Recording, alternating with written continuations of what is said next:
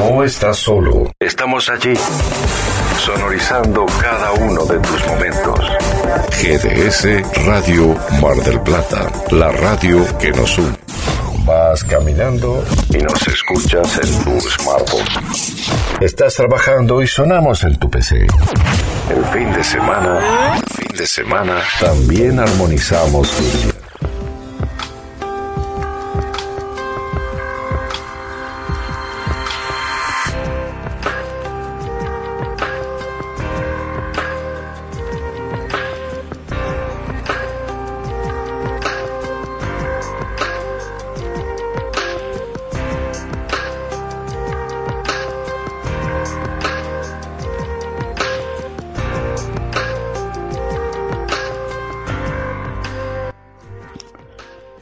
Bienvenidos a Hablemos de Salud. Entre el almuerzo y la siesta. La propuesta de cada sábado en el cual todos aprenderemos un poco más de salud, bienestar y calidad de vida.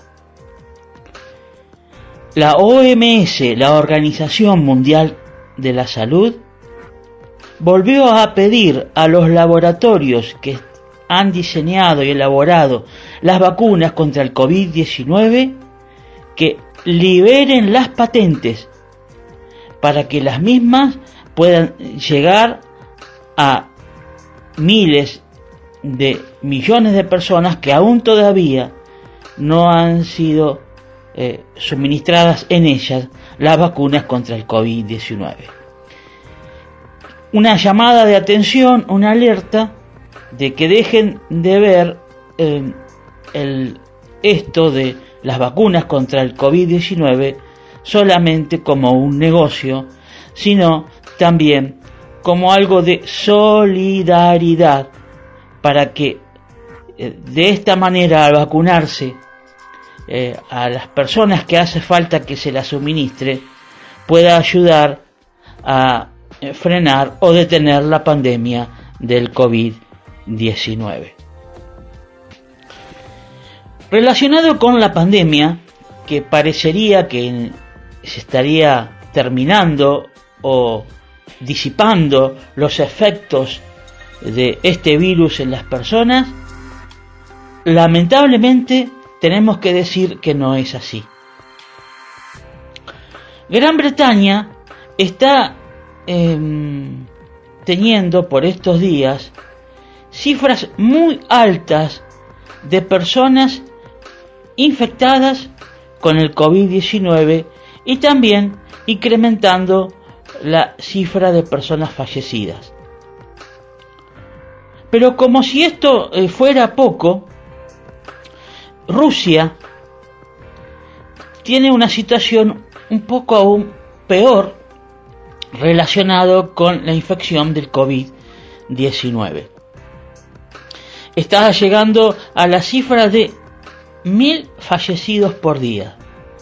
Realmente algo impresionante. Y uno dice, Rusia, ¿por qué? Bueno, más adelante vamos a compartir eh, un informe más detallado. En el día de hoy no, porque eh, ya teníamos en producción lo que queríamos compartir con ustedes en el día de hoy. Pero sí le podemos mencionar que eh, algunos se puede preguntar, ¿cómo Rusia? Un país que está elaborando eh, una de las mejores vacunas contra el COVID-19 y de ella se han vacunado millones de personas. Tienen eh, eh, ahora más casos de infectados de COVID-19 y muertos aún ahora teniendo la vacuna. ¿Dónde, ¿Cuál es el inconveniente? ¿Por qué sucede esto en Rusia? Bueno, es por lo siguiente. La gente de ese país no se ha vacunado, solamente un poco más del 30%, porque hay mucha mm, eh, negación a vacunarse, escepticismo. Eh, la gente no, no cree eh, en, la en la vacuna contra el COVID-19 y bueno, no se, no se la suministran y ahora, ¿qué está pasando?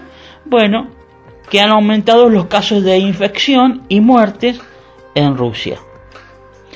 Y esto es una llamada de atención para los demás países que supuestamente pareciera que el virus del COVID-19 este, ahora ha mermado, ha menguado o como que pareciera que la pandemia ha desaparecido. Y esto no es así. ¿Cómo podemos hablar de Argentina? ¿Eh?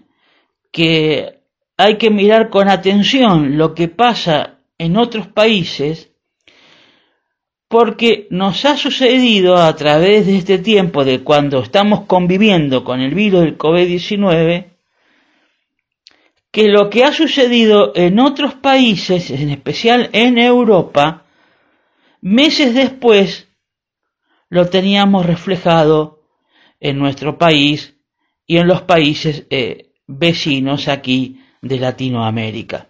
Así que atención a no bajar los brazos, a estar alertas y seguir mm, teniendo presente las medidas de prevención a nivel personal, a no relajarnos.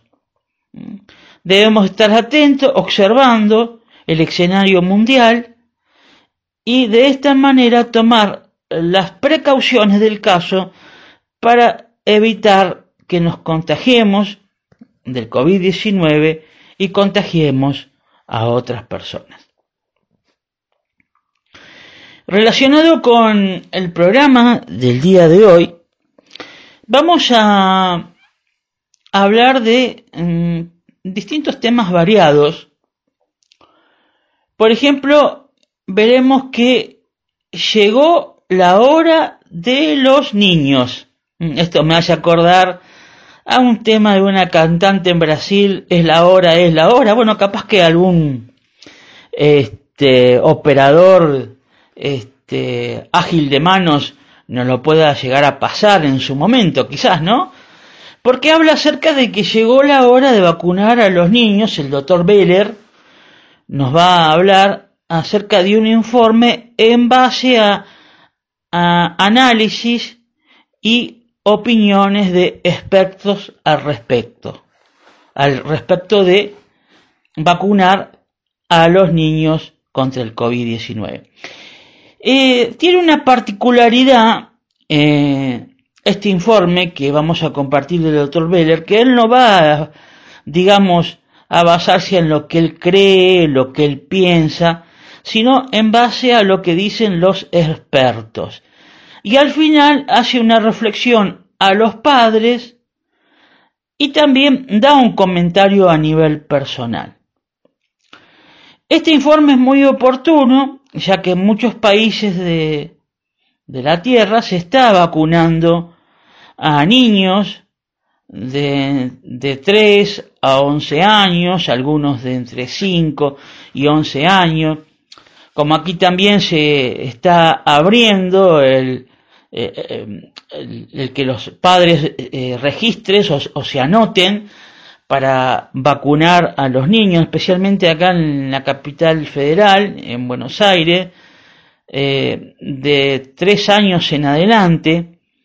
Ha habido mucha polémica en cuanto a esto, pero parecería que eh, el problema estaba en que no se había compartido con la comunidad pediátrica eh, los informes que, según dice, que avalan eh, la eficacia y la seguridad de vacunar a los niños contra el COVID-19.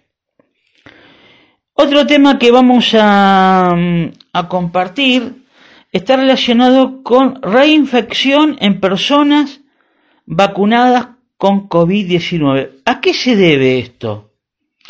Bueno, una de las eh, razones que habíamos compartido en programas anteriores estaba relacionado acerca con las distintas variantes que parecería que mm, no todas las vacunas surten el mismo efecto, la misma eficacia ante las variantes del COVID-19 que se están presentando. Sin embargo, hay otro factor adicional que se va a mostrar en el informe que se estaría presentando y que esto haría que mm, disminuiría eh, el efecto mm, de las vacunas, por eso muchas personas están reinfectando. Pero dejémoslo que en su momento eso va a ser muy bien aclarado por el doctor Camargo. Un tema en el cual, digamos, podemos decir, para extendernos un poquito, para relajarnos de lo que venimos hablando, el doctor Osvaldo Restrepo nos va a hablar acerca de el mejor alimento para que nos mantengamos sanos. Realmente muy didáctico, claro e entendible lo que nos va a mencionar el doctor Restrepo. Y después eh, tendremos, eh, en base al alimento que nos mencione eh, el doctor, que es bueno para mantenernos sanos, hay el consejo de una persona relacionada con los alimentos que nos va a hablar de tres alimentos que están dentro de, la, de lo que el doctor Restrepo menciona que deberíamos consumir. Así que esta es más o menos la idea que les queremos compartir con ustedes de lo que se va a ir desarrollando en el programa del día eh, de hoy. También tendremos eh, algún tema, el operador si quiere puede añadir otros acá en Argentina, especialmente en el día de, en la semana y en el día eh, hoy sábado, se está haciendo homenajes eh, a los 70 años de vida de un cantante muy importante de acá en Argentina, Charlie García. Y también vamos a compartir un tema de él, pero el señor operador si quiere poner algún otro más, no será muy bienvenido. Así que ya que lo estamos mencionando, a Guillermo San Martino le vamos a dar la bienvenida, eh, decirle que mm, en la semana, bueno, estuvimos viendo un lugar, que nos gustó, ya hablamos con el dueño para eh, que nos podamos juntar, si, bueno, si todas las cosas se dan como tienen que darse, porque acá no nos podemos anticipar nunca a los acontecimientos, pero la idea está que se pueda realizar el 27 de, noviembre, el sábado 27 de noviembre. A partir, el programa va a empezar 13.30 como siempre, pero lo estaríamos convocando a los que quieran venir eh, antes de la una, si quieren venir, dos y media, una menos cuarto, así se van ubicando, este, vamos conversando, nos vamos conociendo.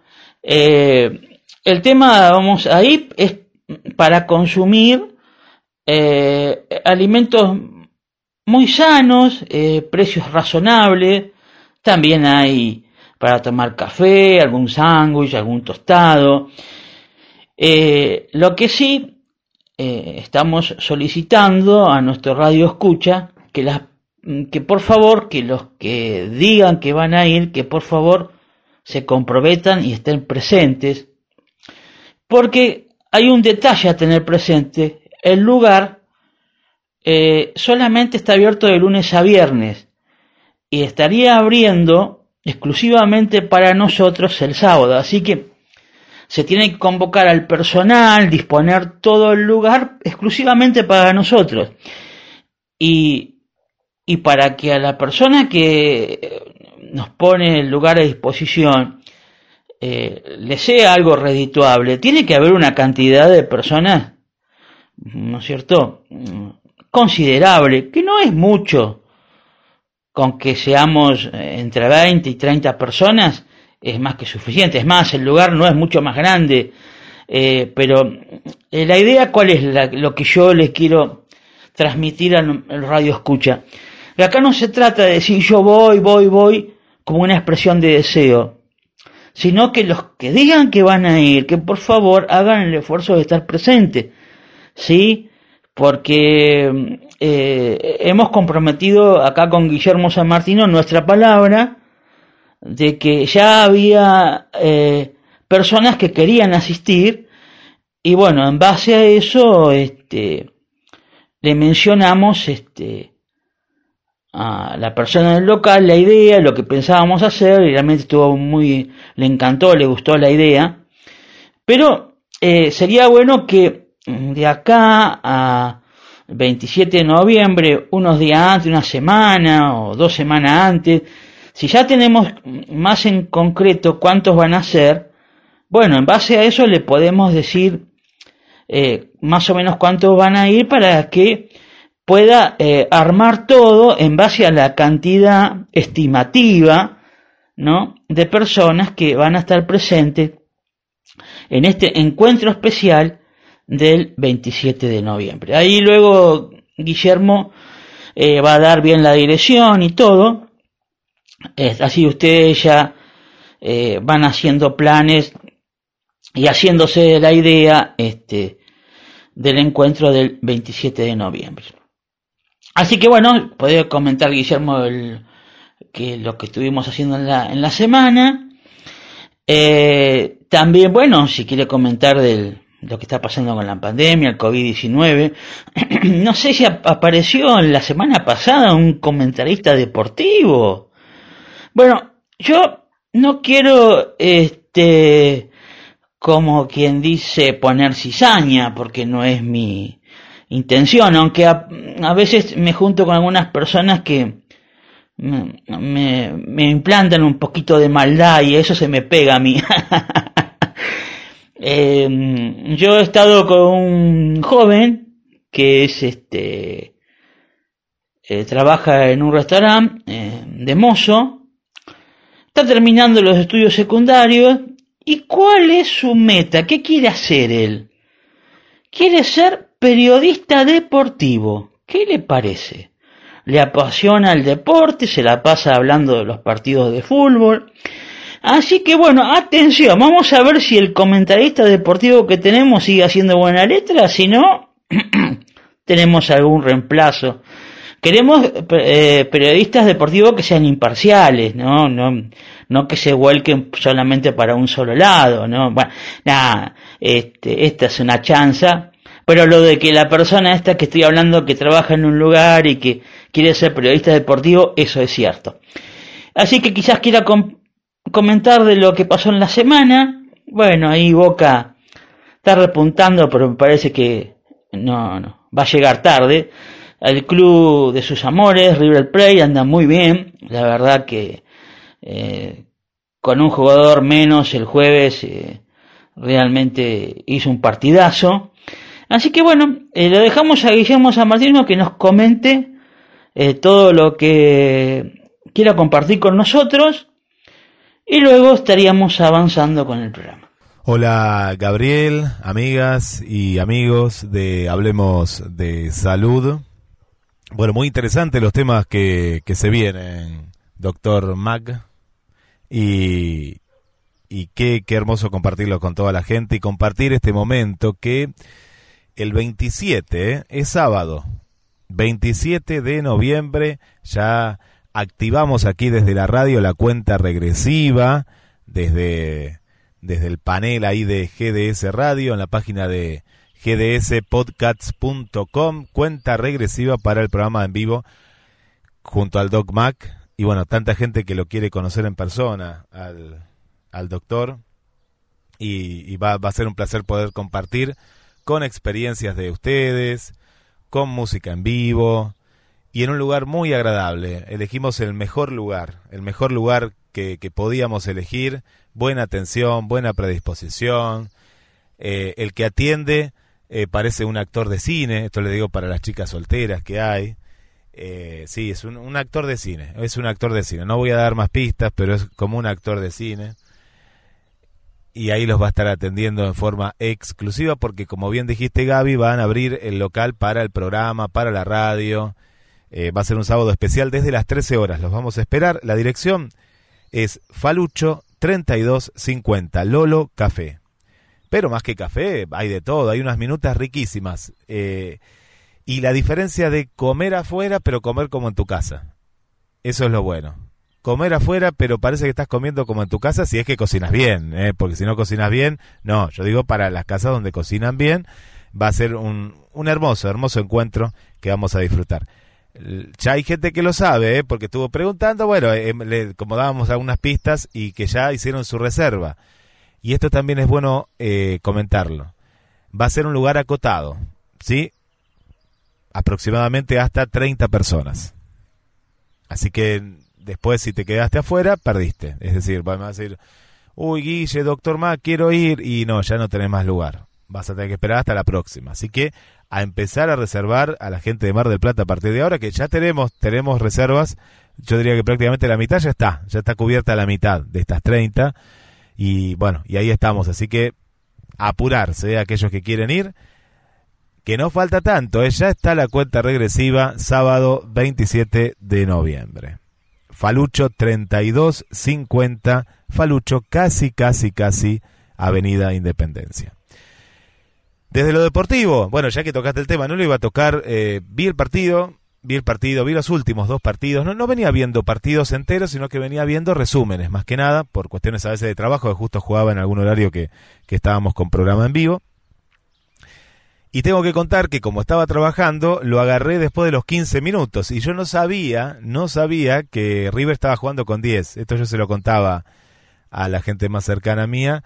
Y le decía, qué bien que juega River. En el entretiempo, Digo, ¿cómo? ¿Expulsaron a uno? No se notaba que tenía 10 jugadores River y me enteré en el entretiempo, claro, al agarrarlo tarde, me enteré, me enteré después de, de lo que estaba pasando y me sorprendí, me sorprendí. Sí, sí, River no deja de sorprender, ¿no?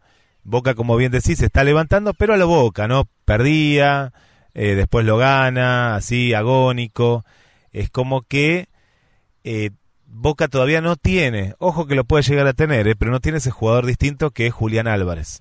Eh, yo digo que es el próximo Messi, no por las características, al contrario, es, es, no diría mejor que Messi, pero nos hace falta un 9. ¿Cuánto hace que no tenemos un 9-9? No lo tiene ahora, lo tiene la selección si lo pone a Julián Álvarez. Pero fíjense que siempre tenemos los 9 eh, medios baqueteados, ¿no? Ya, bueno, ni que hablar de Icardi, decían, bueno, qué 9, ¿no? Eh, pero acá no vamos a hablar de, de, chimentos. Pero teníamos nueve que desde la ida de Crespo no ha habido un 9-9 de la selección, ¿no? Alario que nunca termina de despegar, bueno, y así con un montón de, de nueves que, o el gran Palermo, ¿no? Uno recuerda ese gol agónico a, Perú, eh, a mí me gustan esos nueve, y este es un nueve más completo todavía, porque como lo vimos el otro día, tiene gambeta, tiene gambeta, ¿no? es, si vamos un poquito más atrás, es como un Ramón Díaz para los de River.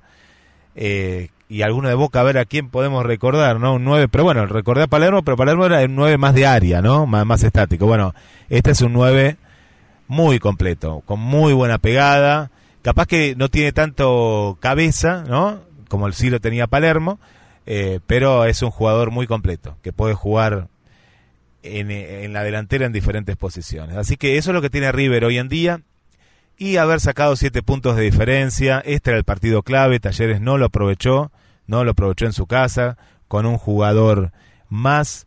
Así que, bueno, hay, yo sé que hay muchas hinchas de River eh, del otro lado y también muchas hinchas de Boca, de San Lorenzo, de Independiente, tenemos de, de todo. Que no anda muy bien, ¿eh? vi la tabla del descenso y de Aldo Civi, no nos olvidemos de nuestro equipo aquí, de Aldo Civi, eh, que está prácticamente muy mal. Está Aldo Civi, y ahí nomás, en la tabla, la de abajo, está San Lorenzo. Ojo, ojo los cuervos de Boedo que eh, si siguen así van a pelear el descenso.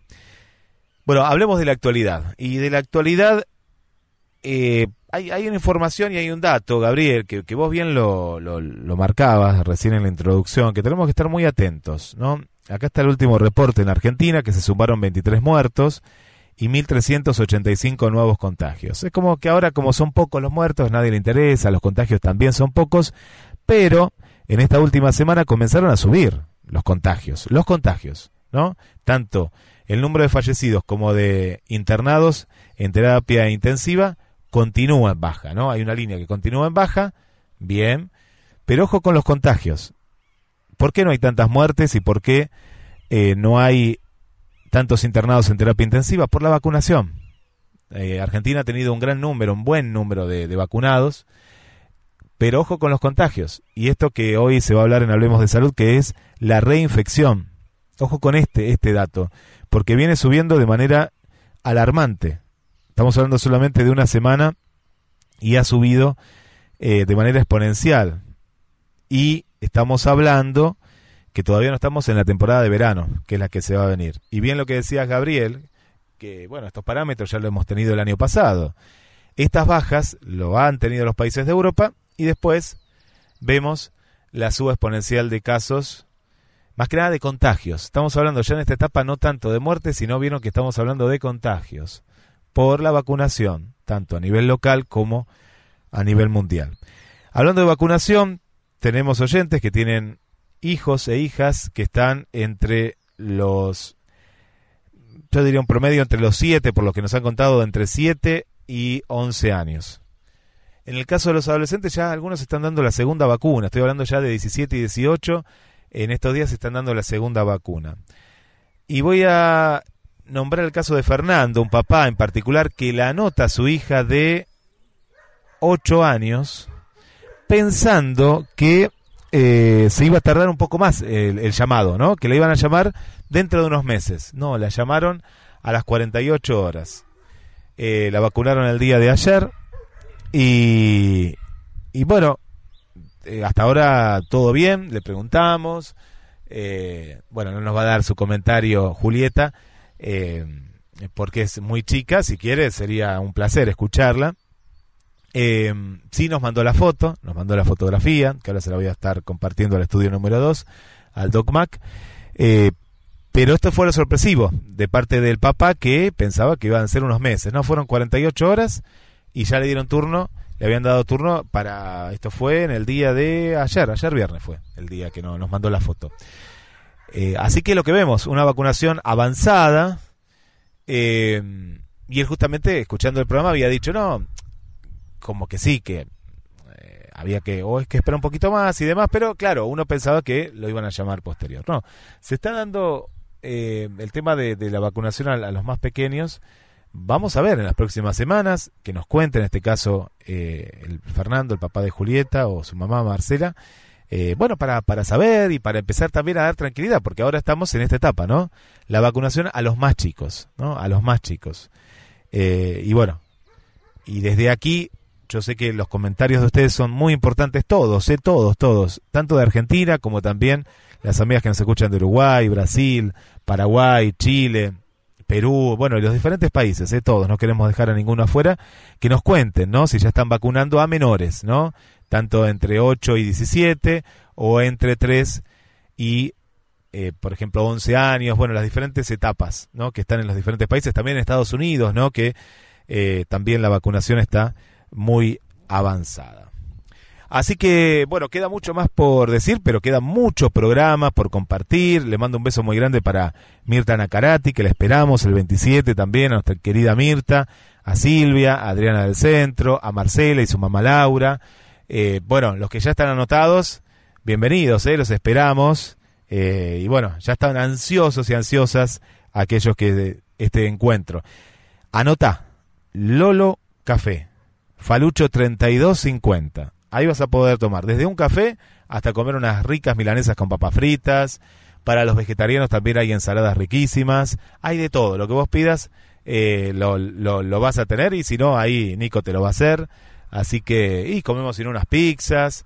Pero lo más importante es que a partir de esta semana los empiecen a confirmar quiénes van a asistir Así ya los ponemos en esta lista, lista especial. Música en vivo, la entrada es gratuita, ¿eh? es lo que vos consumas y compartir con el Doc Mac un momento más que especial y esperado desde tanto tiempo, ¿eh? Pero bueno, merecido, merecido porque ustedes se cuidaron, ustedes hicieron las cosas bien. El amigo Esteban también lo vamos a tener con nosotros, que nos va a dar su comentario en vivo, ¿eh? El que pasó muy mal la pandemia. Eh, y la pandemia, no, la infección, ¿no? Y ojo con esto que hoy van a hablar de la reinfección también.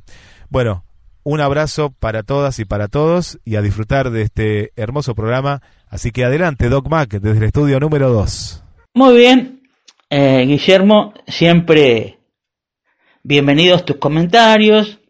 Lo, bueno, lo que estás comentando de lo que vamos a hacer el 27, que bueno, al dueño ahí le causó una buena impresión.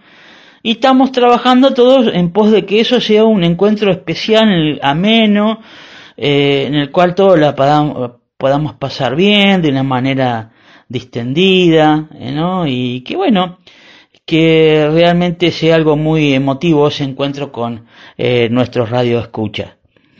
Bueno, lo de la pandemia, bueno, siempre bueno lo que comentás, este, eh, bienvenido todas tus observaciones y bueno, del, del deporte, bueno, sí, está bien, este, River anda muy bien, así que le deseamos que, que siga adelante, esperemos que se le dé a Gallardo, ya que no se dio nunca de cuando es técnico de River, poder ganar un campeonato local. Parece mentira, ganó, ganó muchos campeonatos internacionales, pero locales nunca. Digamos, locales de eh, torneos de AFA, ¿no? Sí, ganó Copas de Argentina, pero eso es otro torneo.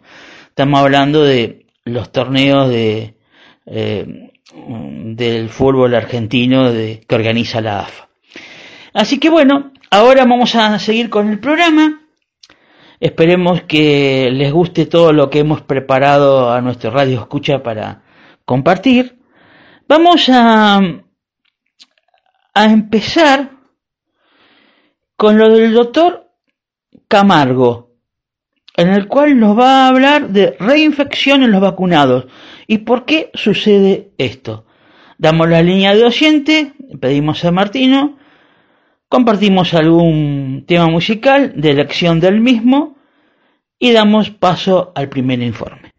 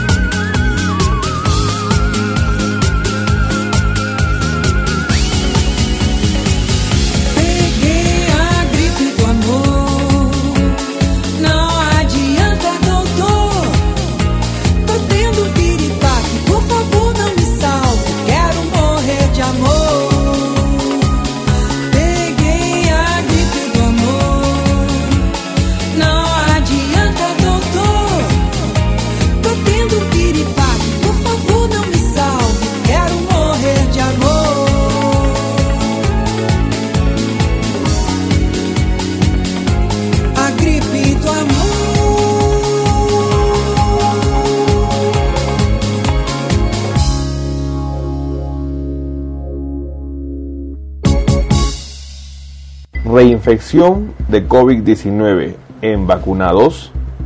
Una reciente publicación dado este 14 de octubre de 2021 indicarían qué factores debemos considerar para un problema que hoy día se está haciendo más frecuente, los casos de infecciones o reinfecciones en personas vacunadas. En este video vamos a aclarar una reciente investigación y lo más importante, compartir información y recomendaciones a tomar en cuenta. Acompáñeme.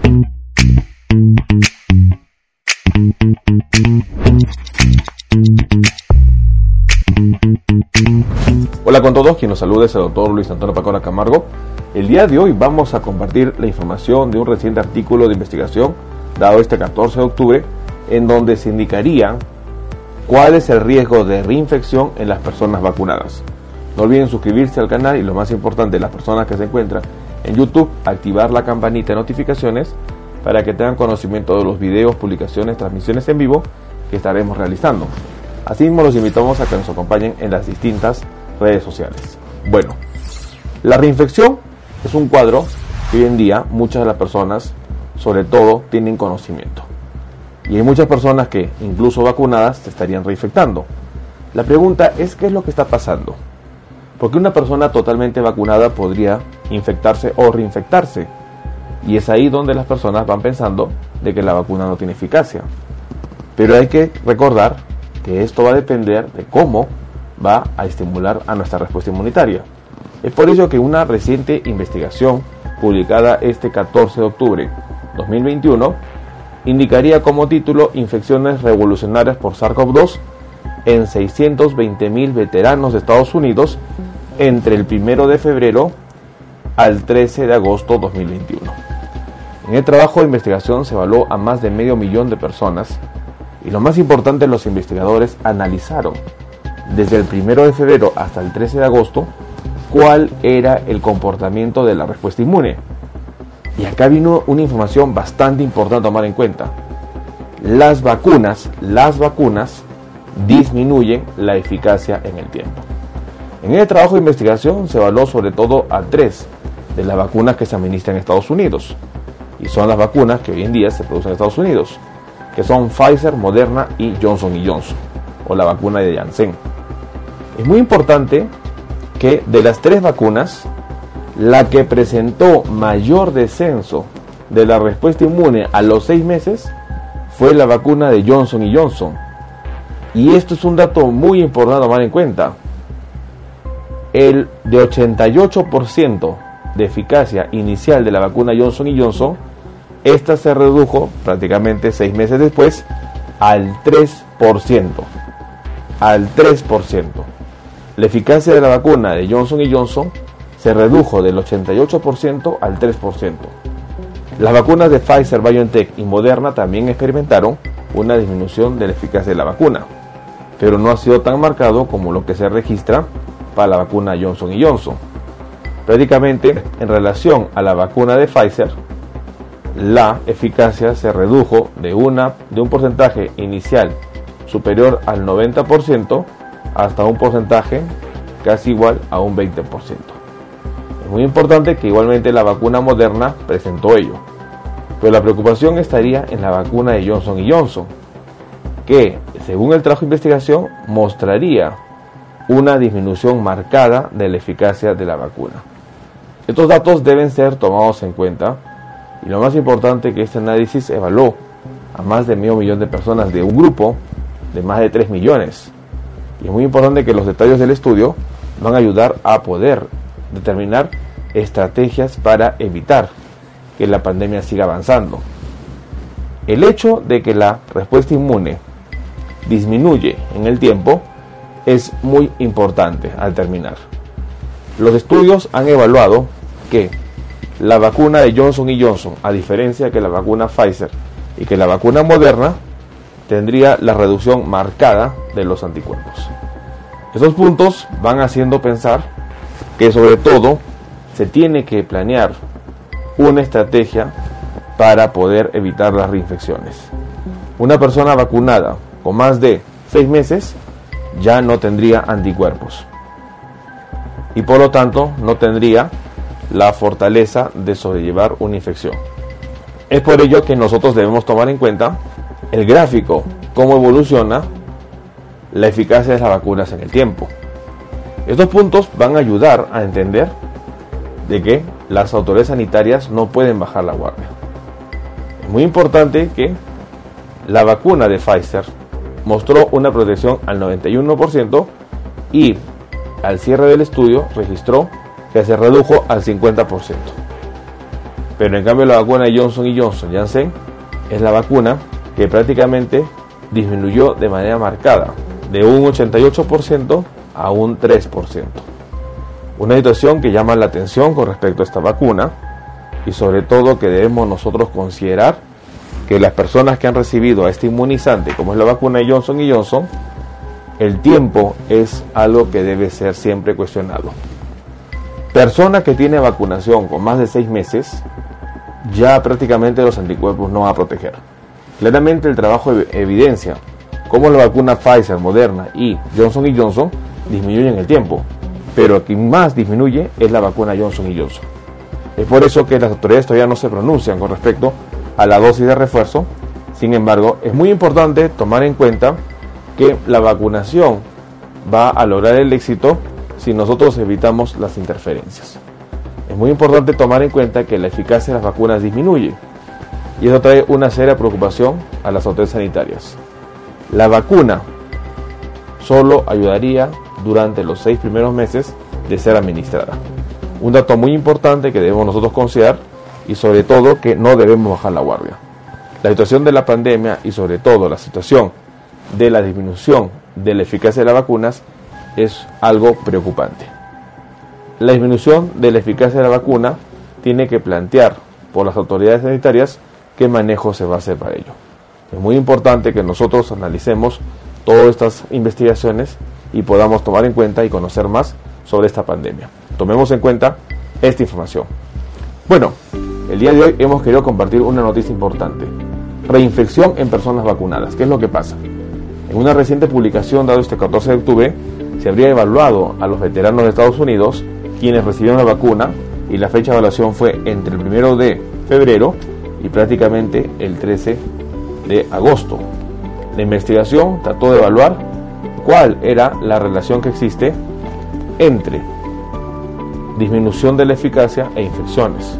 La disminución de eficacia es una situación que claramente es conocida, sin embargo, este análisis habría evaluado a las tres vacunas que se administran en Estados Unidos, como son la vacuna Johnson Johnson, la vacuna Pfizer y la vacuna Moderna.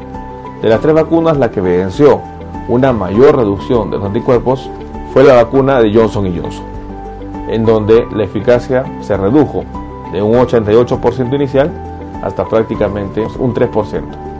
Situación bastante grave y sobre todo que requiere evaluación para ver qué está pasando. Es muy importante tomar en cuenta las indicaciones y sobre todo no debemos bajar la guardia y estar atentos a qué se estima para las personas que ya están totalmente vacunadas. Tomemos en cuenta esta información. El doctor Camargo nos mostró eh, por qué se reinfectan con COVID-19 las personas vacunadas. Sencillamente es por lo siguiente, debido a que después de unos meses, eh, digamos alrededor de seis meses, eh, las vacunas contra el COVID-19, eh, algunas más, algunas menos, estarían perdiendo la eficacia que tenían originalmente cuando fueron, se nos vacunó contra el COVID-19. Esto es un motivo de análisis por los distintos laboratorios para ver cómo esto se pueda llegar a revertir. Bueno, también por esto se está hablando de que se necesitaría una tercera dosis, pero esto es todo muy nuevo porque esto se está, digamos, todo lo que se hizo en cuanto a las vacunas del COVID-19 fue eh, en etapas, eh, en facetas 1, 2 y 3 de ensayo Ahora se está viendo cómo está respondiendo las distintas vacunas en el mundo real al vacunarse a ya miles de millones de personas. Y en base a esto se tendrá que ver cómo se puedan mejorar las vacunas que ya existen para que tengan una mejor eficacia sostenida en el tiempo en cuanto a mantener la inmunidad para evitar eh, la infección de COVID-19. Ahora queremos seguir con otro informe, un poco diferente, es lo que le veníamos hablando, relacionado con eh, el, doctor Osvaldo Restrepo, que nos va mm, a mencionar el alimento más importante para que nos mantengamos sanos.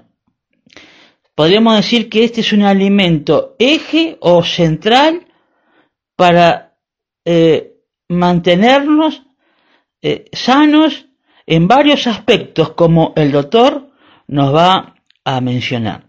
Y luego del informe, actos seguidos, tendremos unos minutos de un video de una licenciada en alimentos, en la cual nos va a hablar de algunos eh, alimentos en base a lo que nos dice el doctor Restrepo que podamos incluir en nuestras recetas de comida.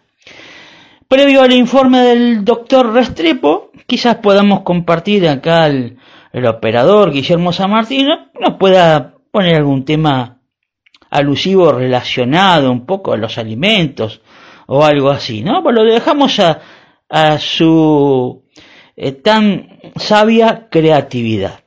Así que escuchamos el tema musical y el informe del doctor Restrepo, luego de la licenciada en alimentos, y volvemos a la vuelta con algunos comentarios.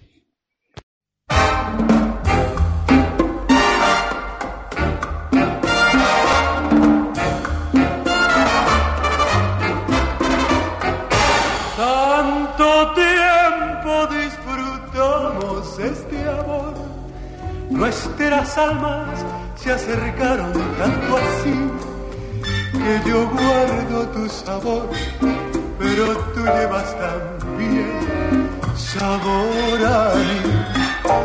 Si negaras mi presencia en tu vivir, bastaría con abrazarte y conversar. Tanta vida yo te di que por fuerza tienes ya sabor a mí. No pretendo ser tu dueño. No soy nada, yo no tengo vanidad de mi vida. Doy lo bueno, yo tan pobre que otra cosa puedo dar.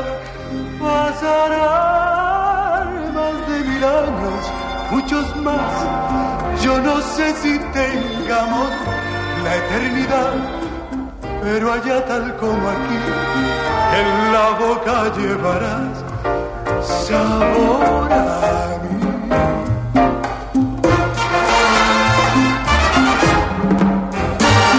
No pretendo ser tu dueño, no soy nada, yo no tengo vanidad de mi vida, doy lo bueno, yo tan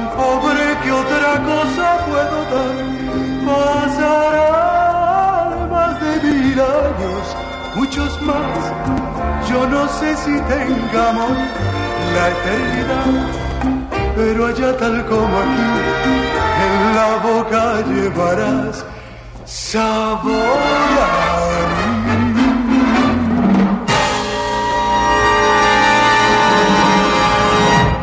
Este es el alimento más importante para estar sanos.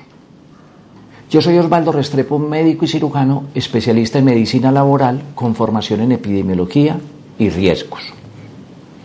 La vida depende en gran medida de lo que comemos. Y entre todo lo que comemos, este alimento del cual vamos a estar hablando en este video es fundamental para la vida. Sin él no hay vida. Si no, hay, si no está este alimento, no hay salud. En la descripción de este video te dejo el botón unirse para que explores la posibilidad de ser un miembro exclusivo del canal RSC. La alimentación constituye la principal actividad para conservar la vida después de tenerla. Los alimentos proveen todo lo necesario para que la vida sea una continua evolución hacia la perfección. Los alimentos hacen posible que las personas transformen todo lo que proviene de la naturaleza en lo que es esencial para mantener y mejorar la vida. Están unidos a la calidad de vida. Una gran composición de nutrientes tenemos en la despensa de la naturaleza. Las proteínas, los carbohidratos, las grasas, las vitaminas, los minerales podrían ser los cinco principales alimentos de los cuales dependemos en la vida diaria para conservar y mejorar la calidad de vida de todos y cada uno de nosotros. Pero uno de ellos, las proteínas, se convierten en esenciales para la vida. Sin proteínas podríamos decir no hay vida. Sin proteínas no hay funciones vitales dentro del organismo. Sin proteínas hay desnutrición. Sin proteínas no hay defensas. Por lo tanto, las proteínas constituyen el eje fundamental sobre el cual gira toda nuestra vida, todas nuestras funciones, todo el cumplimiento de actividades y tareas diarias. Las proteínas son cadena de nutrientes. Esos nutrientes toman el nombre de aminoácidos. ¿Qué es una proteína? Una cadena de aminoácidos. Los aminoácidos, por lo tanto, son partículas mucho más pequeñas que las proteínas, unidades. La suma de esas unidades de aminoácido conforman una proteína. Las proteínas se diferencian unas de otras por la diferente composición de esas cadenas. Una cadena de aminoácidos configura una proteína y hay muchísimas proteínas en el organismo cumpliendo funciones diferentes esenciales para la vida. Una persona común y corriente necesita entre 0.7 y un gramo de proteína por cada kilo de peso que tiene su organismo. Vamos a cerrar el dato en un gramo por kilo. Si usted pesa 70 kilos, necesita 70 gramos de proteína diarios. Ese es, digamos, un parámetro límite. Sin embargo, veremos que la estatura, la composición corporal, las demandas de la actividad diaria hacen posible variar esos requerimientos de proteína en la vida diaria. Las proteínas las tomamos de dos fuentes fundamentales. Hay unas fuentes vegetales donde fundamentalmente están los granos, los frijoles, el garbanzo, las lentejas, las habas, entre otros. Y también está la fuente de proteínas animal, fundamentalmente proveniente de las carnes. Carnes blancas, eh, el pollo, el pescado, eh, el pato, el pavo y otros animales, fundamentalmente aves. También están las carnes rojas, proveniente del ganado bovino, del ganado vacuno. Y hay otras fuentes de proteínas de carnes rojas, proveniente de otros animales de menor consumo en el mundo entero. ¿Para qué sirven las proteínas? Y miren lo esencial de la vida aquí. Primero, son las responsables del sistema de defensas. Hemos oído hablar de los anticuerpos, de las inmunoglobulinas. Ellas son proteínas. Sin anticuerpos no hay defensas. Sin defensas hay muerte. Segundo, las proteínas nos dan la estructura, porque es esa proteína la que nos da esta musculatura, las posibilidades de movimiento, las posibilidades de contextura. Las proteínas son la estructura que todos llevamos en este cuerpo físico. Tercero, sin proteínas no hay hormonas y sin hormonas no hay funciones en el organismo. Miles de hormonas tenemos en nuestro organismo. algunas se gestan en el sistema nervioso central, otras se producen en las diferentes glándulas, la tiroides, la paratiroides, el páncreas, las glándulas suprarrenales. Todas ellas producen hormonas suficientes para la vida. Sin proteínas no hay hormonas, es decir, no hay vida. Las proteínas también se utilizan para el transporte. Las proteínas sirven de vehículos transportadores de otras sustancias, de hormonas, de otras funciones en el organismo. Sin proteína no hay transporte y sin transporte no hay vida. Las proteínas también sirven de comunicación, de mensajería. Es decir, un mensaje que va incluido en una proteína se convierte en una orden para nuestras células. Vale la pena decir aquí que las proteínas se producen en todas las células de nuestro cuerpo. Allí hay unas fábricas de proteínas. Las mitocondrias y los ribosomas son las fábricas de nuestras proteínas. Sin aminoácidos nutriendo las materias primas para elaborar proteínas, las células no las podrían elaborar. Eso es lo que hace nuestro organismo para generar, para construir proteínas.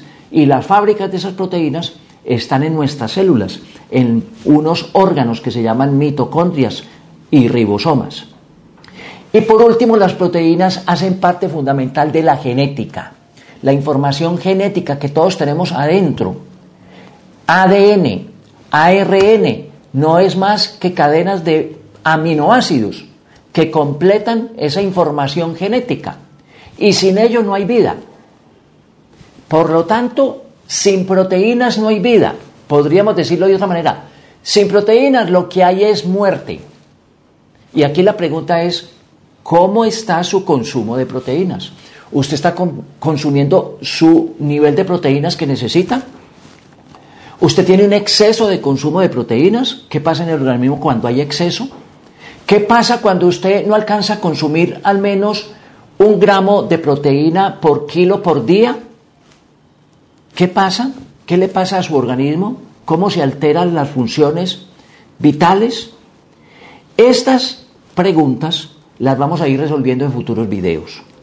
Resulta fundamental que hablemos en extenso en nuestro canal de lo que son las proteínas. Y vamos a hablar de cómo calculamos las proteínas necesarias, Vamos a hablar de la procedencia de las proteínas, cómo asegurar que estén todos los aminoácidos, porque sin aminoácidos no hay vida. Hay aproximadamente 20 aminoácidos esenciales para la vida. Usted tiene que saber si los está consumiendo o no los está consumiendo. Así es que lo invitamos para que esté muy presto a recibir los nuevos videos que estaremos trayendo sobre proteínas, sobre su consumo, sobre su balanceo. Vamos a mirar proteínas más sanas que otras, porque también hay procedencias más sanas que otras. De todo ello estaremos hablando en nuestro canal. Lo invitamos para los próximos videos. Si esta información te parece útil, dale like o me gusta al video. Recuerda compartirlo con tus contactos. Suscríbete al canal y toca la campanita para que recibas notificación de los próximos videos de proteínas. Si estás suscrito a nuestro canal y tocas la campana, te llegarán sin que hagas mayor esfuerzo. Yo me cuido comiendo proteínas, ingiriendo proteínas. Yo cuido a los demás compartiendo esta información sobre proteínas. Todos podríamos cuidarnos y todos deberíamos cuidar el planeta Tierra, de donde obtenemos las proteínas necesarias para la vida. Hola a todos, bienvenidos a Simple Blending. Yo soy Mónica Hacha y soy licenciada en Ciencia y Tecnología de los Alimentos. En el vídeo de hoy os voy a enseñar tres alimentos eh, de origen vegetal con proteína de alto valor biológico, es decir, que contiene todos los aminoácidos esenciales.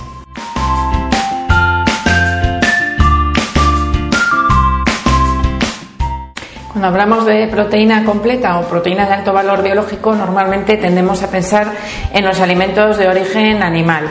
Entonces, eh, normalmente las personas que comemos de todo, productos animales y vegetales, tendemos a tener un excesivo consumo de proteína de origen animal y tenemos que intentar eh, sustituir parte de, esa proteína por proteína de origen vegetal. En otro vídeo ya os he hablado de las fuentes más habituales de proteína vegetal. Os dejo aquí el enlace para que lo podáis ver directamente. En el vídeo de hoy os voy a enseñar tres alimentos que podemos conseguir muy fácilmente en cualquier supermercado que contienen proteína de alto valor biológico. Son tres alimentos de origen vegetal. Existen otros, pero yo hoy os voy a enseñar estos tres porque son los que más fácilmente podemos comprar. Primer alimento que os traigo es la soja. Ya es muy conocida. Eh, en este caso he traído semillas de soja verde, que también se llama mungo. Eh, la soja es una leguminosa. Para consumirla podemos prepararla como las lentejas, igual, poner a remojo y cocinarlas. Eh, a, partir de las semillas de soja se ha desarrollado cantidad de productos. La industria ha investigado mucho y ha desarrollado muchos productos que podemos consumir eh, basados en la soja, como el tofu, eh, podemos eh, conseguir brotes de soja. en cualquier supermercado vais a encontrar infinidad de, productos elaborados con soja que son que contienen proteínas de alto valor biológico. Como os he dicho, son proteínas completas con todos los aminoácidos esenciales. El segundo alimento que os he traído es la quinoa o quinoa. Eh, también es un eh, ingrediente, un alimento que se empieza a conocer poco a poco. Es un pseudocereal. Es, eh, el consumo podría ser parecido al del arroz a la hora de prepararlo. Tiene una peculiaridad y es que está recubierto de saponina. Las saponinas son unas sustancias que si las consumimos habitualmente pueden resultarnos tóxicas. Entonces es muy importante que la quinoa se lave muy bien varias veces antes de cocinarla, rechazando siempre el agua de, lavado. Eh, en este caso yo os he traído eh, quinoa blanca. Hay, hay diferentes variedades de quinoa y también podemos encontrar en el supermercado quinoa precocida, que ya viene lavada y es mucho más fácil de, cocinar. Pero bueno, eh, hay bastante variedad ya de quinoa en los supermercados, es muy fácil de conseguir. Y la tercera alimento que os he traído son las archiconocidas ya por todos, semillas de chía. Son un, ingrediente muy fácil de añadir en nuestra alimentación. Si seguís mis vídeos habréis visto que lo añado en smoothie bowls, en smoothies para hacer mermeladas en numerosas recetas eh, se pueden añadir las semillas de chía. Son una fuente buenísima de proteína de alta calidad, con todos los aminoácidos esenciales y además son una muy buena fuente de calcio, que también a la hora de llevar, por ejemplo, una dieta vegana, eh, pues es importante, ya que el calcio no lo podemos eh, conseguir de productos de origen animal, como pueden ser la leche o los yogures. Entonces, estos tres alimentos que os presento, para mí, serían en este momento, por su facilidad de compra, de adquisición, eh, tres de los alimentos vegetales con mejor proteína. Estos tres ingredientes pueden ser muy importantes cuando seguimos una dieta vegana, ya que eliminamos totalmente la proteína de origen animal, que es una proteína completa.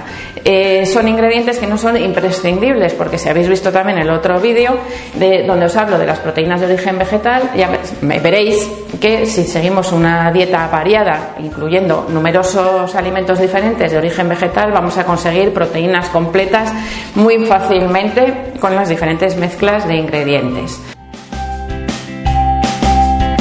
El alimento más importante para mantenernos sanos, según nos mostró el doctor Restrepo, es las proteínas, que las encontramos tanto en los vegetales, en algunos de los vegetales, y en los animales, que deberíamos comer, digamos, un gramo de proteína diaria por kilo. Si alguien pesa 70 kilos, son 70 gramos.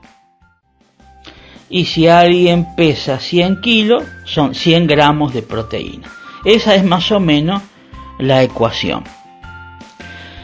Nos mencionó la importancia de las proteínas, ya que es em, el eje o el centro de la alimentación porque nos ayuda a mantener una vida sana.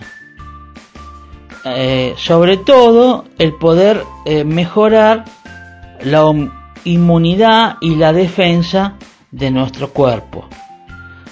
Dentro de otros eh, factores importantes que cumplen las proteínas en nuestro organismo de ser mensajeras. Eh, qué interesante eso, que que mencionó también. Y también vimos acerca de la licenciada que nos habló de tres alimentos que estarían conteniendo de forma completa eh, las eh, proteínas. Dos de los cuales es más conocido para nosotros en nuestra zona, que es la soja y chía. Más adelante también el Rotor Restrepo nos va a hablar en detalle qué alimentos deberíamos consumir que tienen proteínas, porque no todos los alimentos que tienen proteínas son eh, beneficiosos para nuestra salud. Y también nos va a dar acerca de otras, eh, otros comentarios y otras aclaraciones eh, al respecto. Hoy, como quien dice, fue el puntapié inicial, el, digamos, la información dicha a grandes rasgos y más adelante ya se habla, hablará de un poquito más en detalle acerca de la importancia eh, de las proteínas y qué alimentos deberíamos consumir. Antes de continuar con el programa, eh, les queríamos comentar que como ustedes saben, estaríamos pasando eh, los mensajes de ustedes al final del programa, lo que hemos dado de llamar el programa después del programa. A veces, de vez en cuando lo pasamos dentro del programa, pero estamos teniendo como norma general que los mensajes eh, los pasamos al, término del mismo. Y con relación a esto le queríamos decir que eh, el programa del día de hoy a, nivel contenido le eh, hemos acortado un poquito el, el, contenido del mismo para darle más lugar a ustedes a que, que nos digan lo que quieran compartir, sea por mensaje de voz o de texto. Así que después del programa, Guillermo San Martino estará compartiendo todo lo que tengan que decir, decirnos ustedes en base a lo que han escuchado el programa, cómo les está yendo en sus respectivos países con la pandemia, o cualquier otro comentario que quieran compartir con nosotros. Como así también eh, gustaría escuchar eh, quienes se estarían comprometiendo para poder asistir el 27 de noviembre a este encuentro especial de los escuchas de Hablemos de Salud. Ahora sí, continuando con el programa, eh, vamos a compartir algo que deben estar esperando eh, en especial los padres, ya que el doctor Beller nos va a hablar que dice, llegó la hora de vacunar a los niños compartirá un informe en base a un análisis y opiniones de expertos. Y también eh, al final él va a dar este, su comentario o su parecer al respecto. Así que prestemos atención todos a este informe, en especial a los que son padres relacionado con la vacunación de sus hijos contra el eh, COVID-19. Y también quizás puede haber un tema alusivo, como mencionábamos al principio, ¿no? Porque dice que es la hora o llegó la hora de vacunar a los niños. Y hay un tema ahí por Brasil de una cantante, ¿no? Que decía, es la hora, es la hora. No, podría ser, está poco relacionado, ¿no? Cuando diga, es la hora, es la hora, podemos talarear de vacunar a los niños. ¿Qué les parece? ¿Sí? ¿Se animan? Y si alguien al final lo quiere cantar, eh, añadiendo eh, esto que le estoy diciendo, bueno, sería genial escucharlo como un mensaje. Bueno, escuchamos el tema musical y el informe del doctor Vélez.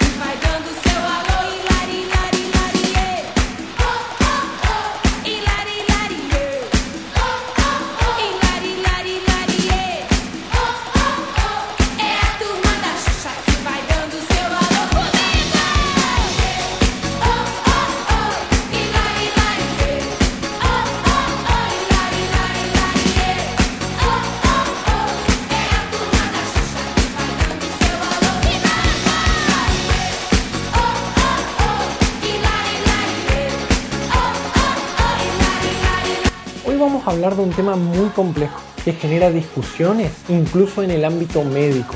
Los expertos están discutiendo entre sí si debemos vacunar a los niños. Y esto tiene que ver con que la evidencia recién empieza a surgir.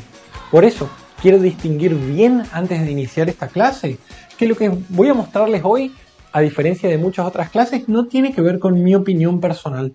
Como ustedes saben, yo soy médico, soy cardiólogo, pero acá no voy a opinar, acá les voy a mostrar la evidencia que existe en lo que tiene que ver con vacunación y niños, de vacunas como la de Pfizer, la vacuna china, la vacuna moderna, y qué dicen las autoridades más respetadas del mundo de su justificación para utilizar estas vacunas en los menores de 12 años, en este caso entre 5 y 11 años, y en lo que tiene que ver con las vacunas chinas de los 3 años en adelante, pero también se viene estudiando desde los 6 meses. Te voy a contar un poco sobre todo eso. Entonces, que quede claro que acá no es la opinión del doctor Beller. Sin embargo, al final te voy a decir lo que yo pienso respecto a esto. Entonces, por el momento, la evidencia y la realidad del mundo nos muestra que países como China, desde julio, se encuentran vacunando a niños mayores a 3 años. De hecho, se han aplicado millones de dosis a niños pequeños. Los Emiratos Árabes empezaron a vacunar con vacunas anti-COVID, principalmente vacunas chinas inactivadas, ahora les voy a contar, a los mayores de 3 años también. El Salvador y Chile, muy recientemente Chile, ha iniciado su vacunación a los mayores de 6 años. Y la Argentina, hace tan solo algunos días, ha aprobado de emergencia el uso de la vacuna china inactivada para niños más pequeños. Hubo una discrepancia con lo que tiene que ver acá con respecto a las autoridades de pediatría que generó un pequeño conflicto en lo que tiene que ver con las autoridades nacionales y las autoridades de pediatría, porque la información la tenían los entes reguladores, pero no la sociedad de pediatría. Esto aparentemente se está saldando en estos días y tendremos mucho más información. Lo que sí sabemos hasta el momento es Vacuna de Pfizer. Recordemos, la vacuna de Pfizer es una vacuna que utiliza material genético en forma de ARN y a través de un vehículo lipídico permite el ingreso de ese ARN a nuestras células. Ese ARN lleva la receta de la proteína Spike, la proteína que permite que el coronavirus ingrese a nuestras células. Nuestro organismo fabrica esas proteínas, el organismo lo reconoce como extraño y lo ataca, genera anticuerpos. Cuando el virus real viene, ya conocemos la llave de ingreso y la bloqueamos y la destruimos. De esta manera actúa Pfizer.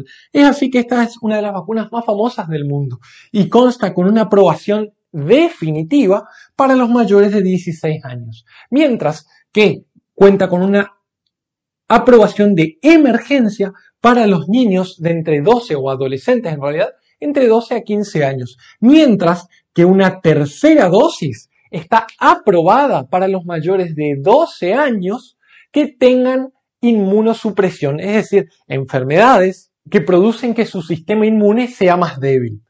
Pfizer viene estudiando hace algún tiempo qué pasa con los niños que vacunamos y ha tomado 4.500 niños desde los 6 meses a los 11 años. Recuerden, esto no es opinión, esto es evidencia. Y ha evaluado seguridad, tolerabilidad e inmunogenicidad. Por el momento tenemos la evidencia desde los 5 a los 11 años, mientras que los menores de 5 años vamos a tener la evidencia cercana a diciembre. Digo que tenemos la evidencia y tómenlo entre comillas, porque lo que tenemos es una es un anuncio de la empresa donde describe brevemente el estudio de investigación y dice, con este estudio que se llevó a cabo así y que dio estos resultados, vamos a mandar a las autoridades pertinentes como por ejemplo la FDA para que lo evalúe, luego el CDC, luego la Unión Europea, etcétera, para que habiliten el uso de esta vacuna en menores de 12 años. Entonces, la evidencia proviene de un anuncio de la empresa. No tenemos el estudio todavía para analizarlo y no ha sido revisado por pares. Respecto a la seguridad, lo que dice la empresa es que la vacuna resultó segura, que solamente tuvo algunos efectos secundarios típicos como dolor en el sitio de punción, fiebre, fatiga, es decir, fue bien tolerada. Por otro lado, cuando van a ver la inmunogenicidad, es decir, la respuesta de anticuerpos que da esa vacuna en los niños de entre 5 y 11 años y los comparan contra los mayores de 16 años, lo que ven es que al extraerle sangre y medir los títulos medios geométricos de anticuerpos anti-SARS-CoV-2, lo que quiere decir es anticuerpos neutralizantes anti-SARS-CoV-2, y los comparan contra los de 16 años, es igual. Más o menos los entre 5 eh, y 11 años tienen más o menos 1200 de GMT, que es títulos medios geométricos de anticuerpos neutralizantes. Mientras que los mayores de 16 años tienen más o menos 1100. En términos estadísticos quiere decir que la respuesta es muy buena, es robusta y es igual a los mayores de 16 años. ¿Por qué es importante esto? Porque la dosis de los niños entre 5 y 11 años es tres veces menor a la dosis de los adultos o a los mayores de 16. Los mayores de 16 años utilizan una dosis de 30 microgramos mientras que los niños entre 5 y 11 años utilizan una dosis de 10 microgramos. Entonces, había que estar seguro si esto generaba una respuesta fuerte de anticuerpos. Mientras que los menores de 5 años van a utilizar una dosis aún menor. Esos datos los vamos a tener en diciembre. Con todo esto, Pfizer dijo lo siguiente. ¿Cuál es la justificación para utilizar en niños? Todos sabemos que hacen una enfermedad leve, que no tienen una enfermedad grave, que les suele ir bien, que incluso cursan asintomáticos. Bueno, Pfizer dice lo siguiente.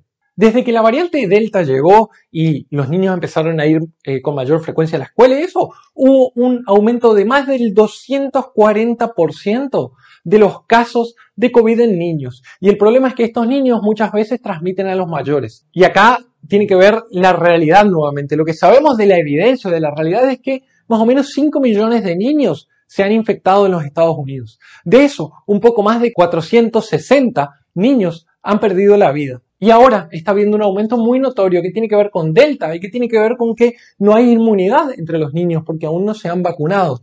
Entonces Pfizer dice, debemos proteger este aumento de los casos, pero también debemos evitar el contagio a terceros, a abuelos, a padres, a tíos, etcétera, que tal vez no les va tan bien. Esta es la justificación que utilizaría Pfizer. Entonces, en este momento, Pfizer acaba de enviar a la FDA estos datos y la FDA dijo que los va a evaluar prontamente para tener una respuesta. ¿Qué pasa con la vacuna china? Principalmente la vacuna de Sinopharm. Bueno, Chile empezó a vacunar a los niños de más de 6 años y Argentina la acaba de aprobar. Los estudios que conocemos son los estudios de fase 1 y fase 2, que tomaron eh, pequeños grupos de niños de entre 3 y 17 años y han colocado las vacunas. Y ellos dicen lo siguiente, la vacuna tiene pocos efectos secundarios, nuevamente fiebre, dolor de cabeza, fatiga, que se va dentro de las 24 y 48 horas y tiene una respuesta robusta de anticuerpos. Nuevamente son dos dosis, una el primer día y otra a las cuatro semanas. Mientras que Pfizer también son dos dosis para los niños, una del primer día y una a las 21 días. Pero también lo que tenemos de China es que yo les dije algo. Desde julio, China vacuna a sus niños mayores a 3 años. Ha vacunado a millones de niños. Y si bien estos estudios no están completamente disponibles, lo que dicen ellos es que resultó segura y resultó tolerable. Por otro lado, los estudios de fase 3, Argentina, por ejemplo, cuando tuvo esta discusión con los pediatras, con la Sociedad Argentina de Pediatría, dijo lo siguiente, los estudios los tenemos, pero como la entidad china no la publicó aún, nosotros no podemos publicarle. Sí pudimos analizarlo, vimos que es segura, vimos que es útil, vimos que no genera efectos secundarios graves y por eso aprobamos la vacuna para los niños. Pero todavía no podemos publicar estos datos porque no fueron publicados, pero sí fueron compartidos con los profesionales del área. Entonces, el estudio de fase 3 está y seguramente que va a salir en breve, pero lo que sabemos son anuncios de que aparentemente es segura es tolerable, genera inmunogenicidad y la experiencia de la vacunación de China fue satisfactoria según lo dijeron. Ese es otro de los justificativos por los cuales también China empieza a utilizar esta vacuna. Respecto a Moderna, Moderna y Pfizer están haciendo este estudio en los niños mayores a 6 meses. Recuerden que les había contado que para diciembre vamos a tener a los niños de entre 6 meses y 2 a 3 años, que son los que nos quedan por saber. Bueno, Moderna está siendo estudiada también y pronto vamos a tener los resultados de la fase 3. Entonces, ¿cuál es la justificación de las autoridades? Porque hasta, hasta hoy sabemos, si ustedes miran el registro de, de John Hopkins, hay más de 6.500 millones de dosis aplicadas en el mundo. Ustedes saben cómo empezó esto. Primero en adultos sanos, luego en adultos enfermos, luego en abuelos, es decir, en pacientes ancianos, luego se extendió de los 18 a los 12, ahora de los 11 a los 5, luego de los 5 a los 2. En la mayoría de los casos se ha visto que es seguro. Se ha encontrado casos de miocarditis, de trombosis, de Guillain-Barré. Sin embargo, la seguridad de la vacuna versus enfermarse y morir por COVID es abrumadoramente superior en todos los grupos que le nombré anteriormente, sobre todo en los adultos con comorbilidades y en los ancianos. Les pregunto yo, si los niños realmente hacen una enfermedad leve, realmente no les va mal, ¿se justifica que los vacunemos? Bueno, y acá viene mi opinión. Mi opinión es que uno debe ser lo suficientemente humilde para no opinar sobre lo que no sabe. Yo me dedico a cardiología. Yo les puedo indicar un stent. Para eso estudié siete años de medicina, hice cuatro años de una residencia donde estaba de guardia casi todos los días, tengo miles de horas haciendo cardiología y yo aún así sigo consultando con mis colegas cardiólogos. ¿Por qué? Porque las decisiones no se toman entre unos. Lo mismo es con respecto a las vacunas. Confiemos en los que saben, confiemos en las autoridades, FDA, CDC, OMS, las autoridades, en mi caso, por ejemplo, de Argentina de Pediatría, el ministro, el Ministerio, perdón, de Salud y otras autoridades. Mi opinión es, si las autoridades, la OMS, la FDA, el CDC, la ANMAT en el caso de la Argentina, las autoridades chilenas, las autoridades de tu país, México o cual sea, las aprueban, puedes confiar en ellas. ¿Por qué? Porque son profesionales, leen la evidencia, la analizan en mucho más profundidad de la que la puedo analizar yo, sacan una conclusión y de allí hacen sus recomendaciones. Entonces, mi opinión, esperemos que las autoridades la aprueben y de ser así, toma la decisión correcta respecto a tu hijo. Cabe decir por último que la OMS no ha aprobado ninguna vacuna hasta el momento para menores de 12 años. Esperaremos en los próximos meses tener mucha más información. El doctor Beller compartió con nosotros información fehaciente de informes eh, ya detallados, confiables, que hablan acerca de la seguridad de vacunar a los niños contra el COVID-19. Queda en los padres eh, decidir qué van a hacer al respecto. El doctor al final dio una sugerencia de que a la hora de decidir debemos dejarnos llevar por lo que dicen los expertos al respecto. Pero también queda en cada uno de los padres decidir qué hacer en cuanto a vacunar a los niños o no. Hay muchas ventajas por las cuales deberíamos tener presente eh, qué hacer a la hora de vacunar a los niños. Por ejemplo, eh, lo que está relacionado a que los niños, si bien a veces algunos no se infectan, sí pueden transmitir el virus a otras personas, a padres y abuelos que les pueden complicar eh, la salud al infectarse con el COVID-19. y también hay niños y adolescentes que tienen algunas eh, enfermedades eh, de base o mórbidas, como se le dice, que por ejemplo obesidad, algunos pueden tener diabetes, asma, hipertensos también, etcétera. Que bueno, este es el grupo de más riesgos que ahí sí los padres deberían evaluar este, y ver de una manera positiva el vacunarlos contra el COVID-19. De esta manera estamos llegando al fin de la edición del día sábado de Hablemos de Salud, en la cual compartimos información muy variada eh, relacionada con distintos temas de interés.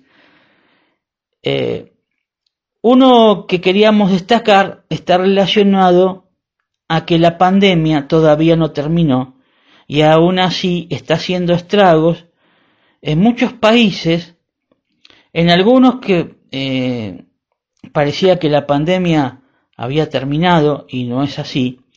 Y esto es eh, el espejo de lo que pueda llegar a suceder acá en Argentina, de lo cual nosotros debemos estar alertas y no relajarnos no bajar los brazos y seguir teniendo eh, presente las medidas de precaución para ver cómo se va desarrollando y desenvolviendo eh, la pandemia eh, del COVID-19. Y también lo que hemos visto de lo que pasa de cómo, por qué se reinfectan ¿no? las personas que se vacunan, debido a que después de unos meses se pierde la eficacia de la vacuna, pero en esto o en pos de esto están trabajando los laboratorios para ver cómo pueden eh, revertir esta situación negativa.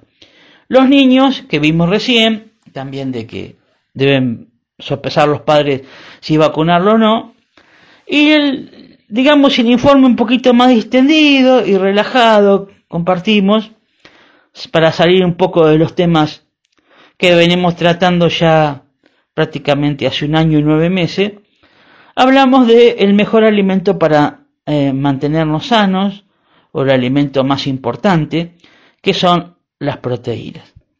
Esperemos que toda esta información le haya sido de su agrado, le haya servido, este, y que la, si, es de su agrado la puedan compartir eh, con otras personas, familiares, amigos, quizás puedan este, pedirle a, a Guillermo San Martino, quizás si alguno no escuchó el programa, eh, eh, que lo comparta y los que lo escucharon quizá puedan pedir que le envíe la grabación una vez que se suba este, a la página de GDS para que los puedan compartir con los demás contactos, se, se enteran de qué se trata el programa y la, información que compartimos eh, sábado a sábado. Ahora nos eh, queremos despedir eh, como hemos hablado en esta semana, se estaría celebrando el 70 aniversario del nacimiento de un cantante muy importante de acá de Argentina, el señor Charlie García, que ha recibido distintos homenajes. En el día de hoy lo va a recibir en el Teatro Colón y en la semana también eh, se lo hicieron en otros lugares. Y nosotros vamos a, cerrar nuestro programa con un tema de su autoría y cantado eh, por él, La máquina de hacer feliz. Luego del mismo, quedamos con el programa, después del programa, compartiendo mensajes de nuestros radio escuchas. Hasta el próximo sábado en Hablemos de Salud.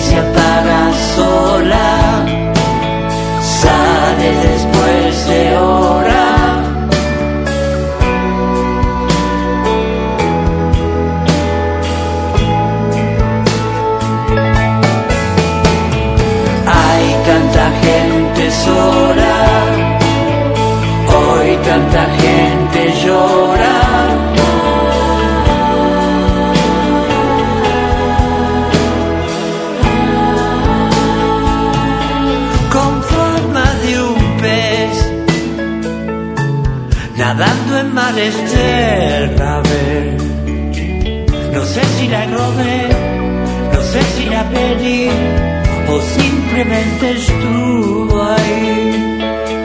Un día se me fue, un día se me ese día yo volví a reír. Y la felicidad no existe en soledad, la máquina no puede dar.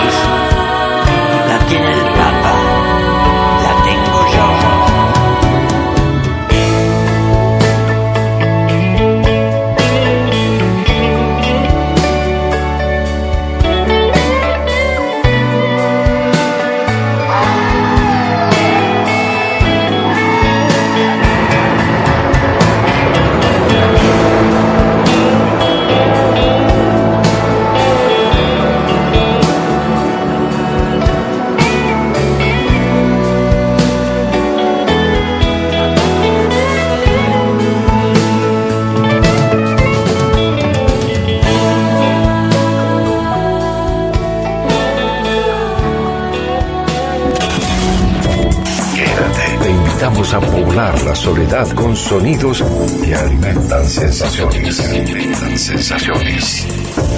GDS Radio Mar del Plata, la radio que nos une.